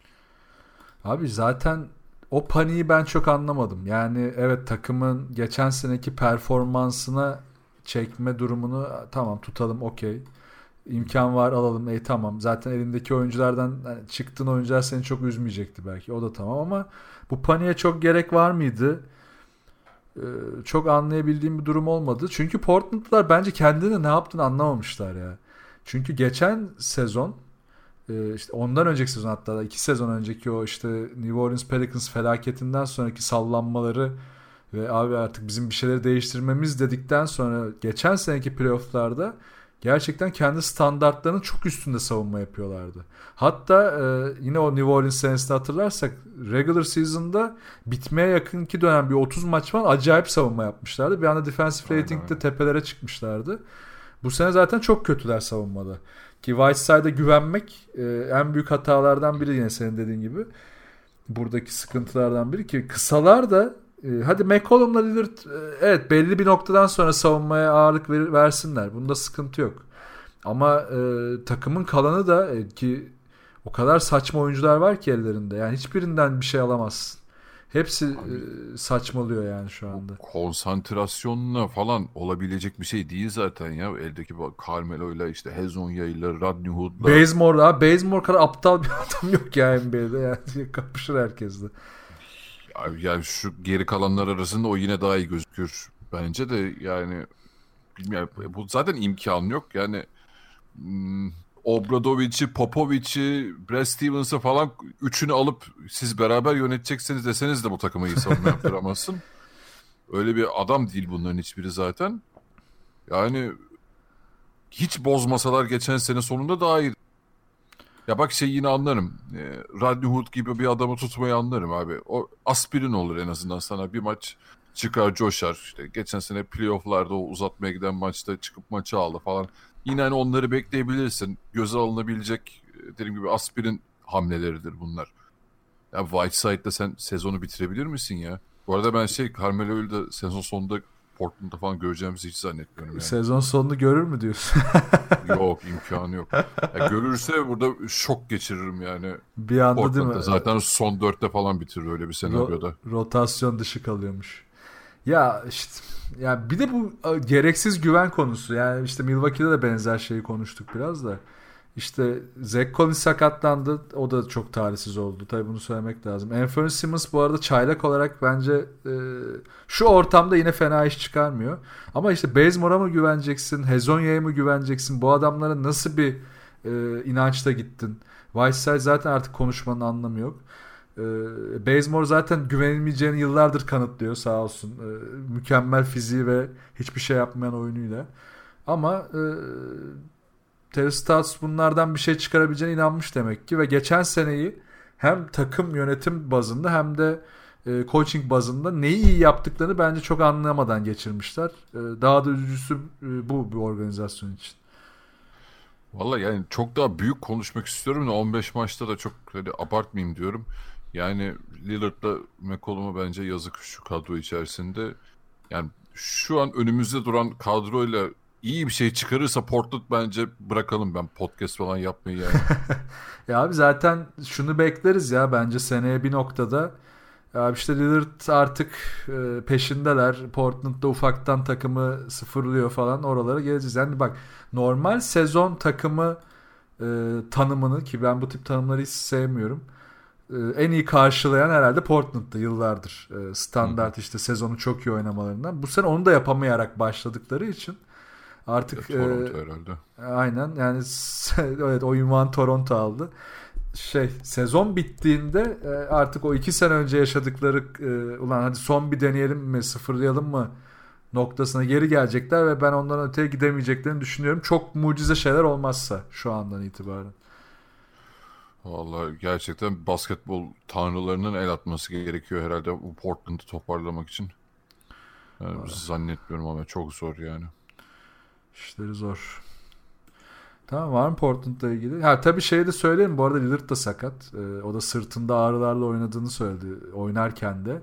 Şimdi oynayamıyor. Ee, onun toparlaması tabii ki onlara yine belli bir seviyede bir maçı alır ve belli bir seviyeye getirir ama geçen yıllarda yaptıkları standart savunmaya bile yaklaşamazlarsa e, olacak iş değil yani. Bence yaklaşamazlar zaten yani bu el, bu Whiteside'la mı yaklaşacaksın? Whiteside ya of neyse. Kapatalım abi üzülüyoruz. Tamam Portland'da işte böyle ne yapsın o çocuklar da böyle artık diye diyecek bir şey yok. Şimdi buradan e, var mıydı başka bir konumuz? Evet şimdi maça geçiyorum o zaman. Arada başka Olur. bir şeyimiz yoktu sanırım. Boston Clippers maçı e, aslında geçmiş dönemlerde 155 bölümün arasında arada maç konuştuğumuz oluyordu ama özellikle hadi şimdi şu maçı konuşacağız e, ya da işte e, şu maç özelinde ısrarla duralım gibi çok yapmıyorduk. Ama ben istiyorum ki bu sezon biraz yapalım bunu çünkü sezonda belli kırılmaları sağlayan ya da işte e, belli dönüşümleri gösteren sezonun favorilerini sezon başında ve sezon sonunda karşı karşıya getirip e, ikisinden bir benchmark yaratabileceğimiz maçlar olacak. Boston Clippers maçı da bence onlardan biriydi. Bir Boston'lı olarak e, ne diyorsun abi maç için yani maçın ben sonradan izleyebildim. Canlı izlemedim. Sen, sen yazıyordun o sırada. Ben de dışarıda işim vardı. Koşturuyordum sabahın köründe. E, istatistiklere bakıyorum bir yandan. Yani dedim Boston buradan artık herhalde vermeyecek. Hani izleyemem yani istatistikle bunu söylüyordum ama sonra 10 dakika sonra baktığımda uzatmada Clippers işi bitirmişti.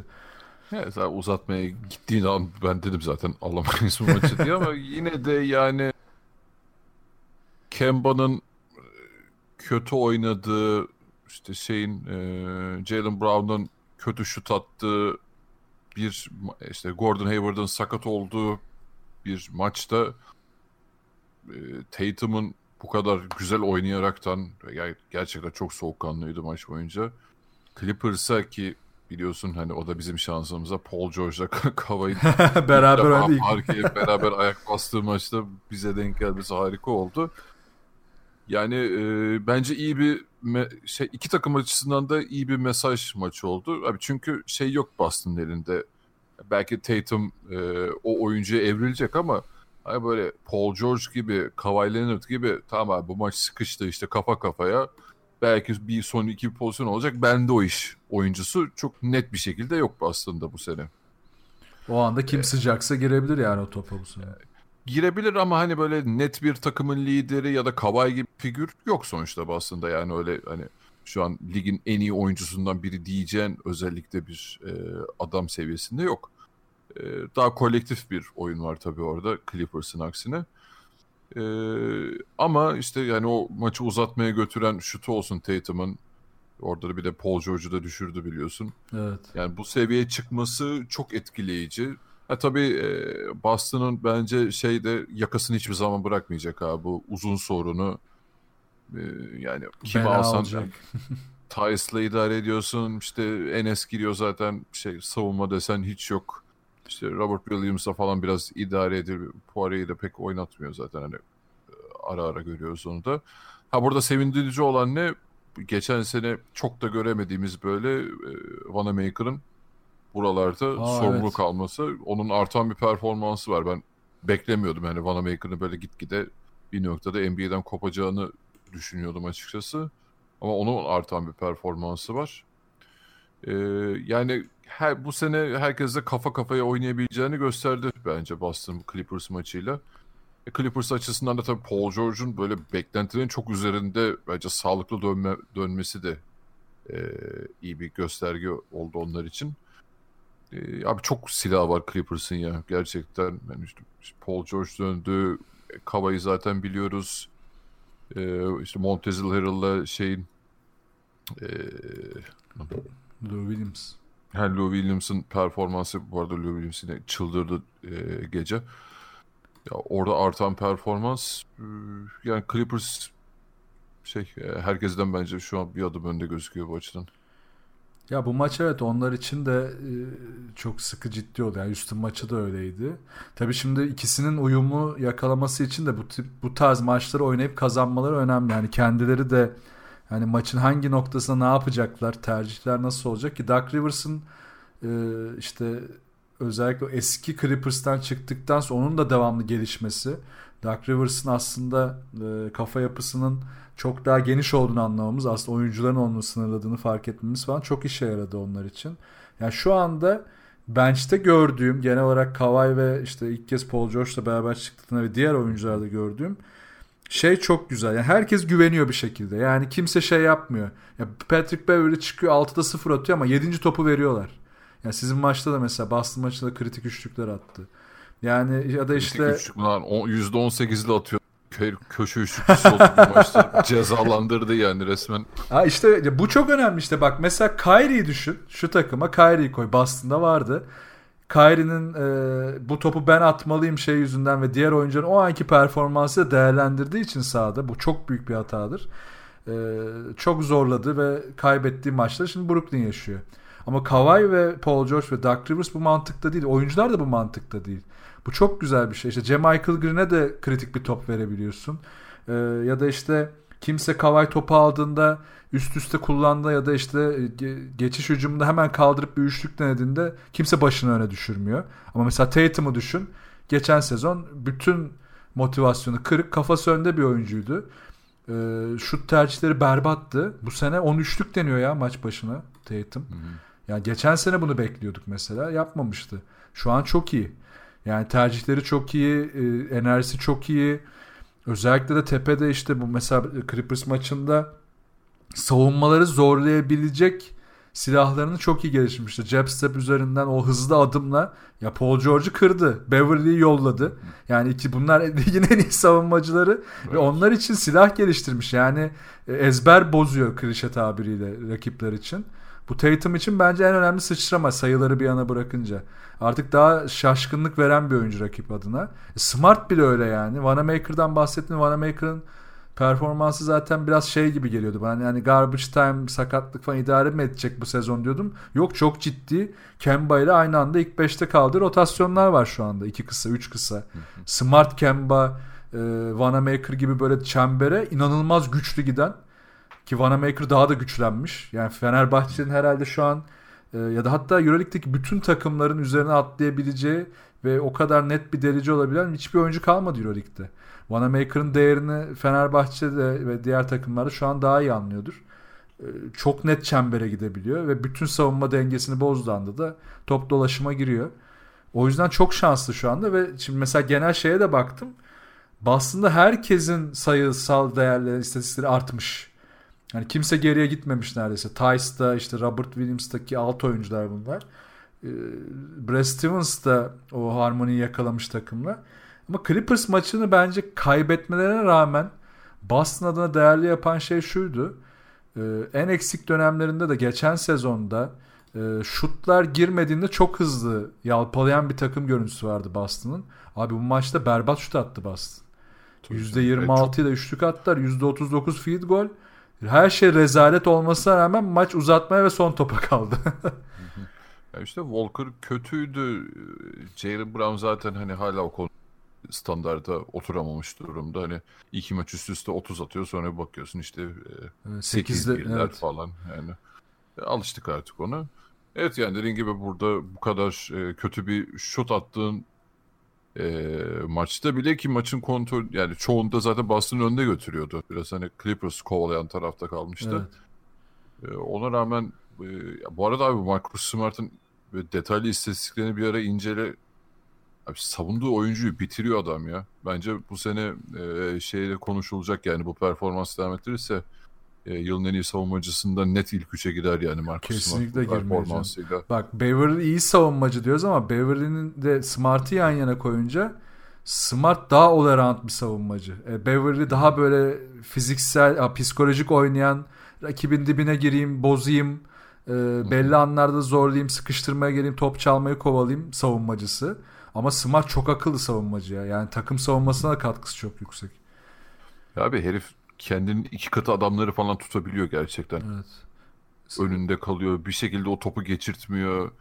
Yani e, şu an hazırlamadım onu önümde yok da işte yıldız e, kaç takımın yıldız oyuncularını savunduğunda kaç dakika savunmuş, kaç top kullandırmış, ne kadar ne izin vermiş falan öyle şeyler çıkıyor bazen Reddit'te veya Twitter'da. Yani herif gerçekten kitleyen yapıda. Hani biz şey diyoruz ya artık modern NBA'de hani kimseyi kitleyemiyorsun ama sınırlandırabiliyorsun falan. Marcus var kitleyen adam yani gerçekten şu an. E, dış şut tehdidi gitgide artıyor. Hani bu maçta berbat attı o da e, ayrı. Ama yani fiziksel şey mental olarak takımın çok daha bu sene iyi olduğunu şeyden görebiliyorsun abi. Biliyorsun e, hangi maçtı o Boston'ın dur e, son saniye son şutta kaybetti takım. Bu sezon mu? Bu sezon bu sezon geç e, şey ha Sacramento maçında. Ha Kings aynen. Floater attı şey e, Marcus Smart girmedi. Yani Phoenix maçının ilk pozisyonunda floater attı Marcus Smart. Ve bu arada onları ya, çok iyi atıyor ya. Yani Clippers maçında şimdi sen söyledin de girdim araya da e, o kadar kritik anlarda çembere gidemediği anlarda çok geliştirmiş o floater'ını. Çok rahat atıyor. Bayağı da etkili yani. Evet yani bu sene zaten Kemba Walker'ı söylemeye gerek yok. Yani o işte senin az önce bahsettiğin geçen sene Kyrie'nin herkes aşağı çeken modundan sonra Walker'a bakıyorsun abi gülüyor abi herif sahada sürekli kaçırdın abi tamam atmaya devam etsen diyor. Yani kimse kimseden gocunmuyor. Bunun aynısı Clippers'ta da var. Clippers'ta mesela dün e, Houston'a karşı oynarken maçın ilk yarısında Lou Williams'ın sayısı yoktu. Sıfır sayı oynuyordu. Yani maç sonunda Paul George falan bıraktı abi Lou Williams'a tamam abi sen alat dedi yani. Yani o 28'de mi bitirdi? 30 muydu en son neydi? Ee, hatırlamıyorum ama şey yapmadı yani. Bundan gocunmadı o da. Mesela sezon başı en çok konuşulan konulardan biriydi işte Harrell ve Williams'ın kenardan gelip aynı e, skor performansına hani top kullanma bazında söylüyorum. Erişebilirler mi sorusu vardı. Erişiyorlar. Yani Hı-hı. ki Paul George da Kava evet ilk kez sahaya çıktı. Hani belki erişemeyecekleri maçlar olacaktır ama zaten eriştikleri anda Clippers Clippers da çok acayip bir seviyeye geliyor. Yani neredeyse 4 kişiden 100 sayı, 110 sayı falan çıkaracak seviyelere geliyorlar yani. Aynen. Yani belki orada da hani çember savunması biraz sıkıntı yaşayabilir diyeceğim abi. Çok iyi savunmacıları var gerçekten. Yani perimetre savunması olarak, bireysel savunma, savunmacı olarak e, çok fazla silah var gerçekten Clippers'ın. Yani sayısal olarak NBA tarihinde özellikle de daha o grind dönemlerinde daha iyi savunma takımları oluşmuştur. Ama bireysel bazda bu kadar iyi savunmacıyı bir araya toplayan bir kadro var mıdır oturup bakmak lazım. Yani herkes çok iyi savunmacı neredeyse. Yani şu kötü savunmacı abi falan diye gösterebileceğin belki biraz zu, şey Zubac olabilir. Başka da yok. yani işte şey açısından güzel abi. Hem Boston'da olan hem Clippers'da olan e, şu an ona başka kim örnek verebiliriz? Heat'te olan belki. Yani böyle kolektif paylaşımcı kimsenin kimsenin şu an önüne çıkmadığı, herkesin birbirini daha yukarı çektiği yapılar şu an yani bu takımların maçlarını izlemek e, ayrı bir keyifli hale geldi şu an. Peki Boston'dan artık umudun artmıştır ya iyice bu sezon. e tabii canım yani e, geçen sezon karanlık dönemden sonra sezonda ne olacak diyorduk. Ya bence yine hala sınırlı bir takım Boston şu an uzun probleminden dolayı ve işte Jalen Brown'dan falan o şeyi alamadığı için düzenli e, katkıyı biraz sınırda alabildiği için e, yine şüphelerim var. Neyse ki şimdi hani herhalde yakında Gordon Hayward da döner. Oralarda e, ne olacak çok bilmiyorum açıkçası Boston adına ama bu sene yani regular season en azından çok daha iyi geçecek o belli. Gerçi orada biraz Tice övebiliriz ya. Daniel Tice ee, özellikle de o kısa 5 kavramına çok uygun bir oyuncu. Onu zaten kovalıyor biraz Stevens devamlı. Hatta çok daha fazla kısalttığı anlar da oluyor işte. 3 3 guardla falan oynadığı anlar da oluyor. O dönemlerde Boston bayağı tehditkar ve tehlikeli olabiliyor. Savunmayı zaten orada biraz şeye çeviriyorlar. Demin onu söyleyecektim. Mesela Smart'ın iyi savunmacı olduğu şunu kanıtlayan önemli şey. Mesela şu vardır koçlarda. Yani bir oyuncuyu savunamıyorsan, savunamayacağını düşünüyorsan en iyi yöntem topu hiç aldırtmamaktır. Hani bu sadece deny ederek hani ilk pası verdirtmemekle de olmaz. Yani pick and roll üzerinde de aldırtmaman lazım. Handoff'ta da aldırtmaman lazım. Smart bunların hepsini yapabiliyor. Şimdi mesela o maçta da sonda çaldığı top işte Kavay'la e, araya girdiği top çok önemliydi bu yüzden. Topuğunu sıktı. Topuna yolladı sonra aynen. E, bu çok değerli. Tice de o kısa 5'te switch'e döndüklerinde sıkıştırma yaptıklarında hepsinde çok iyi kalabiliyor. Yani Kavay bunları bazen açtı evet hani izleyenler diyebilir ki eğer Kavay geç Kavay çünkü o geçebilecek tabii. Yani aralarından ama geçemeyecek de çok oyuncu var. O sıkıştırmalardan ya da işte köşede çizgi tarafında ya da diplerde gelen sıkıştırmalardan geçemeyecek çok oyuncu var. Ee, en üst seviyede evet Tice da yeterli olmayacaktır bu uzun rotasyonda ama Boston'ı tutacak ve playoff'un belli anlarında da götürebilecek bir oyuncu kimliği çıkardı e, şu dönemde. Bir tek sorun çok hızlı faal oluyor. Geçen sene göre de zaten daha fazla faal oluyor bu sezon. E, onu bir çözmek lazım. Onun dışında evet yani uzun rotasyon hep dert ama Tice şimdilik idare ediyor gibi. Abi de Boston bir diğer sorun da takım genel olarak abi çok undersized. Her evet. anlamda. İşte onu avantaja çevirmeye çalışıyor gibi geliyor bana Brad Stevens. Yani daha baskılı. Bak Denver'da Denver'da size'lı oyuncu var ama savunma kısalardan çok etkili olduğu için devamlı sıkıştırma ve baskı üzerinden etkili. Boston da biraz onu kurmaya çalışıyor. Yani topu vermeyelim, pas arası yapalım. Undersizes ama bunun avantajlarını kullanalım. Dezavantajlarını yok edelim. Kovalıyor Stevens. O açıdan iyi aslında. Ama evet doğru yani undersize kaldığı anlarda çok zorlanacağı maçlar gelecek. Olası bir hani sallıyorum Philadelphia playoff eşleşmesinde Boston Philadelphia baya garip olacak. Onlar oversized, Boston evet. undersized. Bakalım. E, Simmons'ın evet, büyüşüne bakar abi o maç. evet, yani maç özelinde de hani e, tekrar bir bakıyorum istatistik olarak ekleyebileceğimiz bir şey var mı? Ya bu maçı izlemeyenler varsa ya da işte tekrarını izlemek isteyen varsa mutlaka izlesin. Bence çok güzel bir maçtı bu sezonda. Şey de yine gördük hani Kawhi Leonard'ın robotluğunu. O işte Tyson üzerinden bastıktan sonra hiç tepkisiz kalması. Şeyde gördün mü? Basın toplantısında soruyorlar o pozisyonu bize bir daha anlatır mısın evet diye. ya. Topu aldım. Olabildiğince yukarı zıplamaya çalıştım ve smaç bastım. Daha ne anlatmamı istiyorsunuz ki falan diyor. Basketbol, top, çember, e, parke oynuyoruz yani. Güzel. Paramız iyi. Sigorta. Allah adam çok donuk ya. Gerçekten inanılmaz yani. Walker'a biliyorsun işte e, şey son topta blok yaptıktan sonra o ben Yürüdü gitti. kaçıyorum diye. ben kaçıyorum. Var mı benden böyle. bir isteğiniz? Başka bir blok şut falan. Yoksa ben gidiyorum diye böyle. çok temiz uzadı orada ya. Çok iyiydi. Çok, çok ayrı bir kafa yapısı o da yani gerçekten. Bu arada dün Kemba sakatlandı e, ama ciddi bir şey yokmuş Hı-hı. son e, muhabbetlerde gördüğüm kadarıyla e, boynundan. Bu arada bak bu sezon evet Kemba deyince bu çarpışma sakatlıkları ne kadar fazla oldu ya. Yani e, Hayward böyle gitti. Curry böyle gitti. İşte dün Kemba sakatlandı. Hamudu Diallo sakatlandı. Kolu kırılmış. Yani ve bunlar şey değil yani hani işte ya adamın işte life attı, kasa attı, dizi var. Hep böyle çarpışma. Şey de çok var abi. E, dikkat ettim bilmiyorum ya. Hep uzun dönem değil bir aylık falan çok fazla sakatlık oldu. İşte parmağı döndü. İşte evet. yok parmağının bilmem nesine küçük bir operasyon gerekiyormuş falan. Bu sene küçük küçük çok fazla sakatlık var ya. Çok can sıkıcı. Biraz dengesizlik, biraz şanssızlık ama bazı pozisyonlarda evet. da şu oluyor yani işte e, beklemediği bir anda gelen bir hücum faal, bir dengesiz hareket. E, bunlar biraz zorluyor e, oyuncuları ve harbiden çok e, kötü pozisyonlara düşüp gerçekten hiç beklenmeyecek kötü sakatlıklara sürüklüyor. Neyse daha fazla olmaz inşallah da. E, bu arada Curry'nin durumu da hani dönmeyecek mi belki diyorlardı ama Şubat'ta dönmeyi istiyormuş o da onu da ekleyelim araya. Hmm. O zaman maçla ilgili var mı ekleyeceğim başka bir şey yoksa? Yok abi izlemeyen varsa bir tekrarına göz alsın diyelim tekrardan güzel maçtı.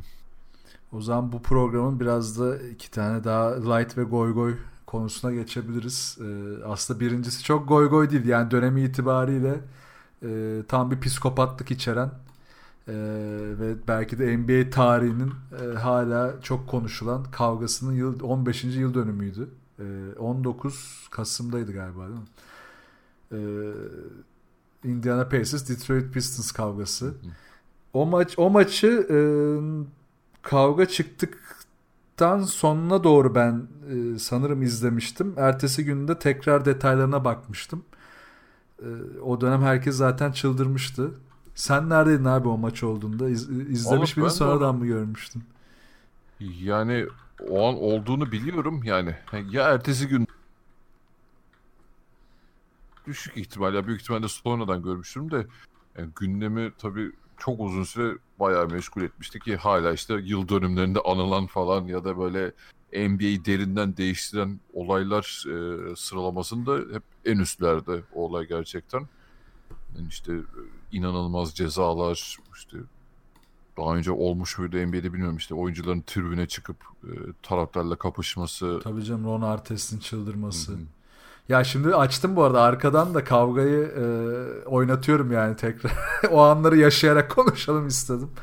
Yani abi şey bu kavganın aslında saha içinde kalması e, benzer kavgalar ki başı falan da öyle.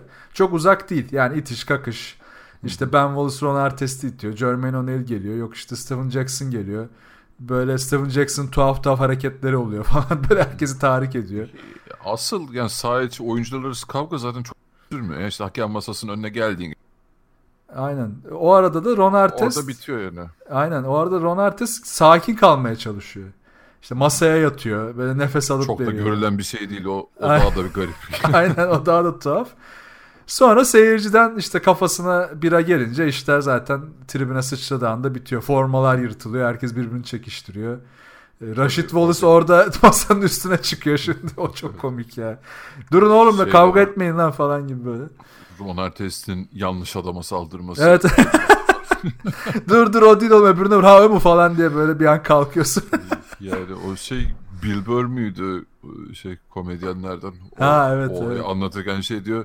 Ulan yani NBA oyuncusu bilmem kaç kilo kaç metrelik adam üzerine doğru gelirken ben değildim başkasıydı diye şey bir anlamı yok abi. Kaç siktir ol git oradan. Evet ya gerçekten inanılmaz yani. Ha bir de nasıl bir cesaret abi? Niye üzerine biri atarsın şey yaparsın? Ki yani NBA NBA ortamında çok da gör ya hiç görünmeyen bir şey de. De sonradan şey oluyor. Bir hatırlarsın biri de sağ içine girip Evet evet. yiyor. Aynen o Öyle sonradan. Kimdi Indiana'dan şey kayarak yumruk atıyor böyle o da çok güzel bir pozisyon. O Jermaine O'Neal'dı galiba. ha, ha, aynen. evet, galiba bir Jermaine şey. O'Neal'dı.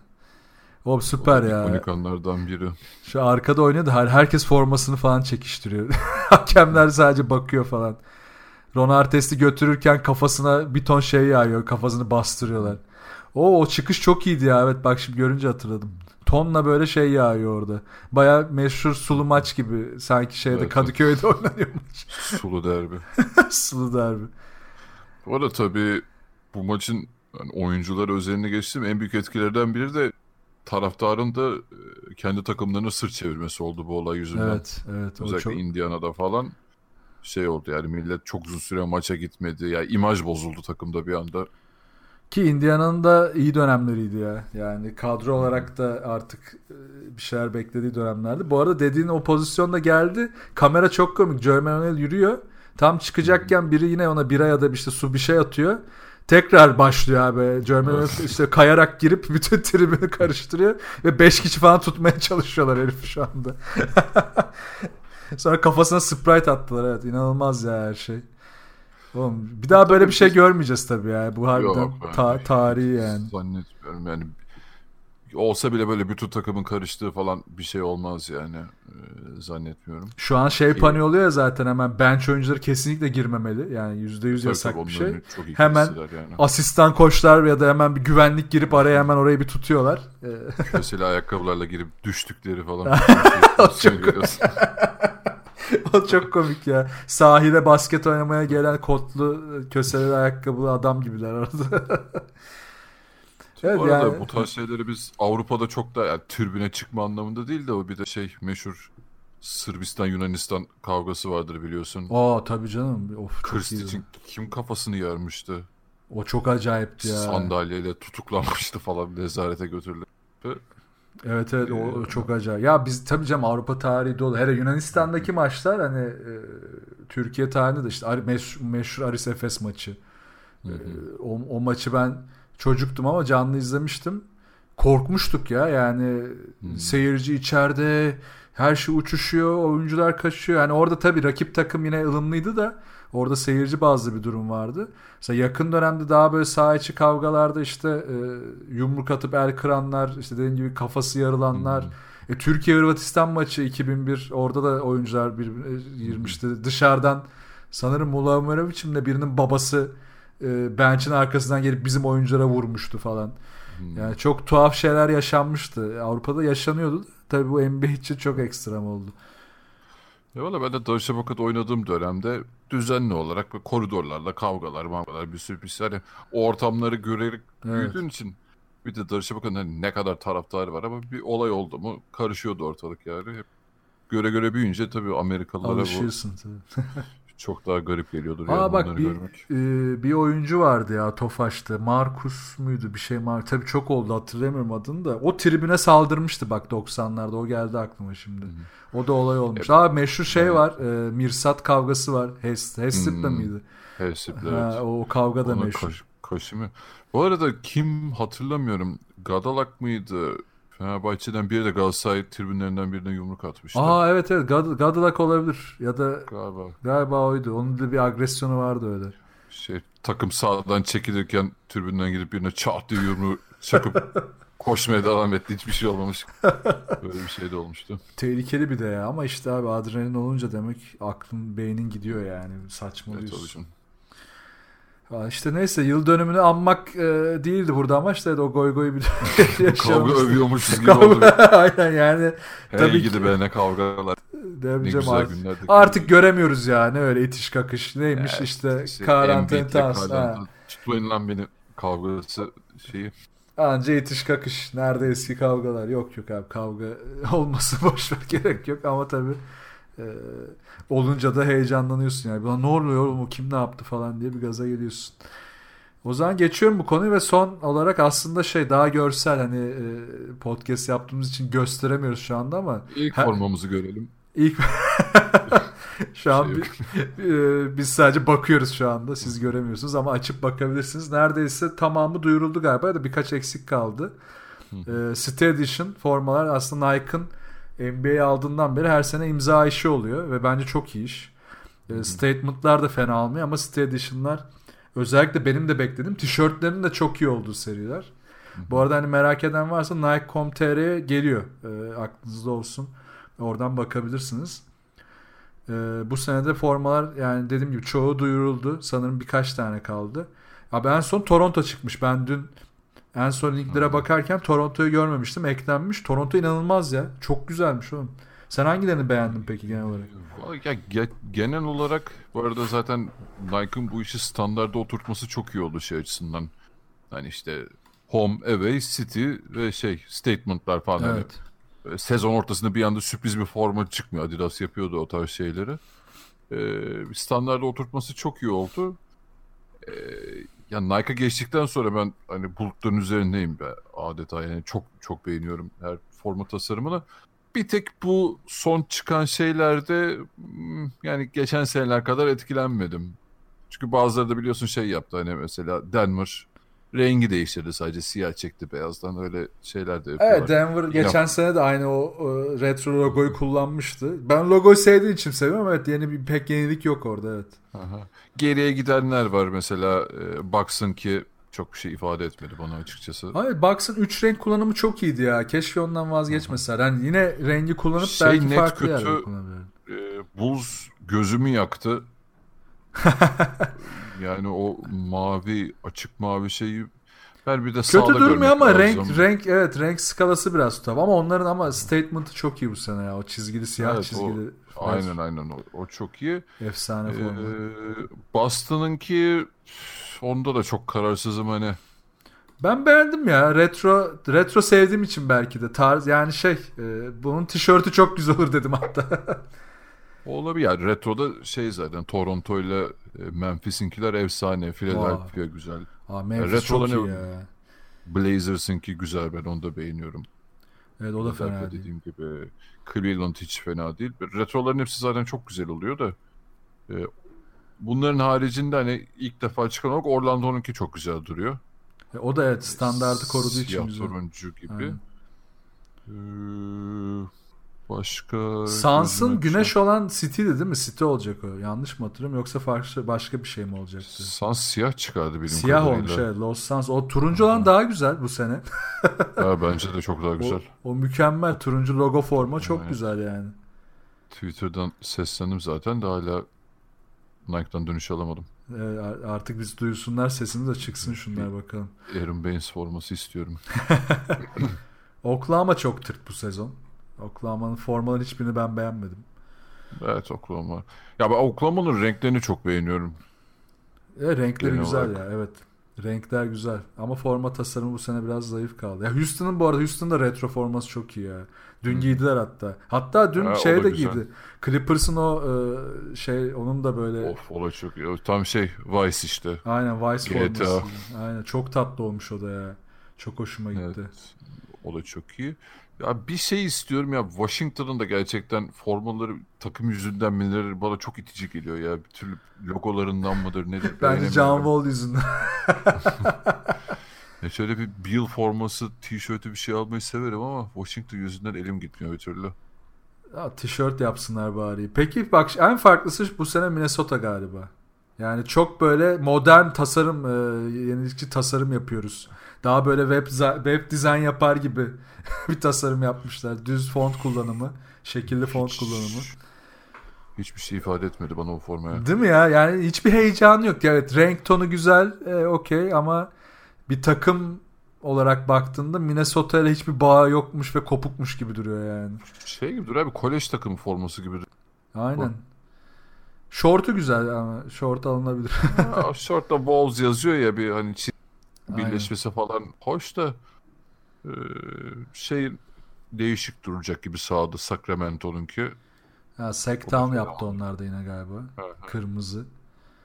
Ama onların bu sene o e, el yazısı Kings'i güzel ya. Bazıları işte Brooklyn falan da bu Hı grafiti yaptılar. Kings'te el yazısı. Ay şey Dallas'ınki ne kadar kötü ya. Ya evet üzdü beni ya Dallas bu sene. Dallas'tan ben mutluydum. Tadım kaçtı Doğru, biraz. doğru. En, en kötüsü Dallas olabilir o grafitili. O çok Dal- kötü. Dallas biraz tatsız. Neyse ben bir tane Doncic bir şeyler ayarladım. Don Doncic'le ilgili Oo. alırız artık. o zaman ya Philadelphia da fena değil bu arada. O da krem Güzel güzel o, aynen. aynen. O retro gayet hoş bence de. Font kullanım falan. Ha bu arada Atlanta da zayıf. Peachtree Ha, okey e, yani. Brooklyn'de eh, olsa da olur olmasa da olur gibi. Yani istiyorum en azından Brooklyn'den bir şey almak da öyle çok heyecanlandırıcı bir şey göremedim henüz onlardan. İşte Kyrie almayız abi. Dinwiddie alırız abi. Abi sorma o konuda. Yani bende şey forması var biliyorsun. 11 numaralı Boston forması var. Hadi bakalım. Ya evet ben de geçen onu fark ettim ya. Tişört var, sende forma var, bende başka bir iki bir şey daha var falan. Ergen gibi niye coştuk acaba bilmiyorum. Ee, yok yani. Hayır ben taraftar da değilim. Hadi sen taraftarsın da. Neyse bakalım. Neyse bakacağız. Var mı ekleyeceğim bir şey formaları? Yok abi. Yine almaya devam edeceğiz. Maaşları Nike'a yatırıyoruz. Evet, evet birik, birikimlerinizi ayırın. Bu ay formalar ve tişörtler çıkar. Artık çünkü bir de şunu da ekleyeyim hemen e, tişörtler özellikle bitiyor. Hani ak- e, alacak almayı Evet, düşünenler evet. de varsa hani formalar kalıyor bir şekilde bulunabiliyor ama tişörtler çok hızlı bitiyor. Yani çıktığı anda alacaksanız alın sonra bulamıyorsunuz.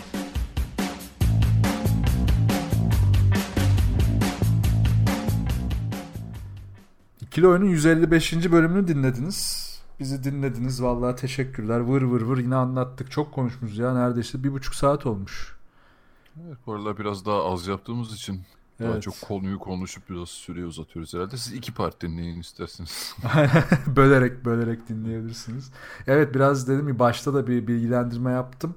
Hani atlayan olur vesaire. Yine kısaca bilgilendireyim. Bu aralar gerçekten e, kişisel hayatlarım çok yoğun. Ali evleniyor. Ben yurt dışına taşınıyorum. Serkan iş dünyasında, çocuk dünyasında kaybolmuş durumda. O yüzden biraz daha aralıklı gelecek podcastler. E, o yüzden kusurumuza bakmayın. Toparlayacağız. Özellikle de biraz e, Ali'nin o tanımı çok iyiydi. Podcast'te load management dönemini başlattık. bir devrimdir bu. E, Şubat'tan sonra özellikle yani Ocak Şubat döneminden sonra herhalde daha e, ritme girip daha yoğun bir şekilde devam ederiz diye düşünüyoruz. Bir aksilik olmazsa. Bu arada da hani bizi yine tabii ki Twitter'dan takip edin. Artık Twitter'da bir bini geçelim ya lütfen. Yani kaldık 980 990 bir bin geçemedik. Orada bir takip bekliyoruz. On... Subscribe olun. Şey tıklayın. Elleyin bizi şey yapın. Arkadaşlarınıza söyleyin. Öpün bizi. Paylaşın. Fake hesap açıp bir daha takip edin. Tabii oğlum Durant bizi mesela fake hesabıyla takip ediyor. Ben geçen fark ettim onu. E, onun dışında tabii Spotify'da ve SoundCloud'da da yine takibe devam. Artık zaten herkes Spotify'dan dinliyor onu anladık. Yani YouTube evet. YouTube'da biraz attık ama ben hala orada şeyim biraz tatsızım dinlenmiyor diye pek atmadım ama özellikle talep gelirse yani sizden ciddi bir dönüş olursa oraya da atmaya devam ederiz. Onun dışında yine sorularınız olursa da ikilioyun.com slash soru adresinden de bize sorularınızı iletebilirsiniz. Bu haftalık bu kadar. Görüşürüz. Görüşürüz.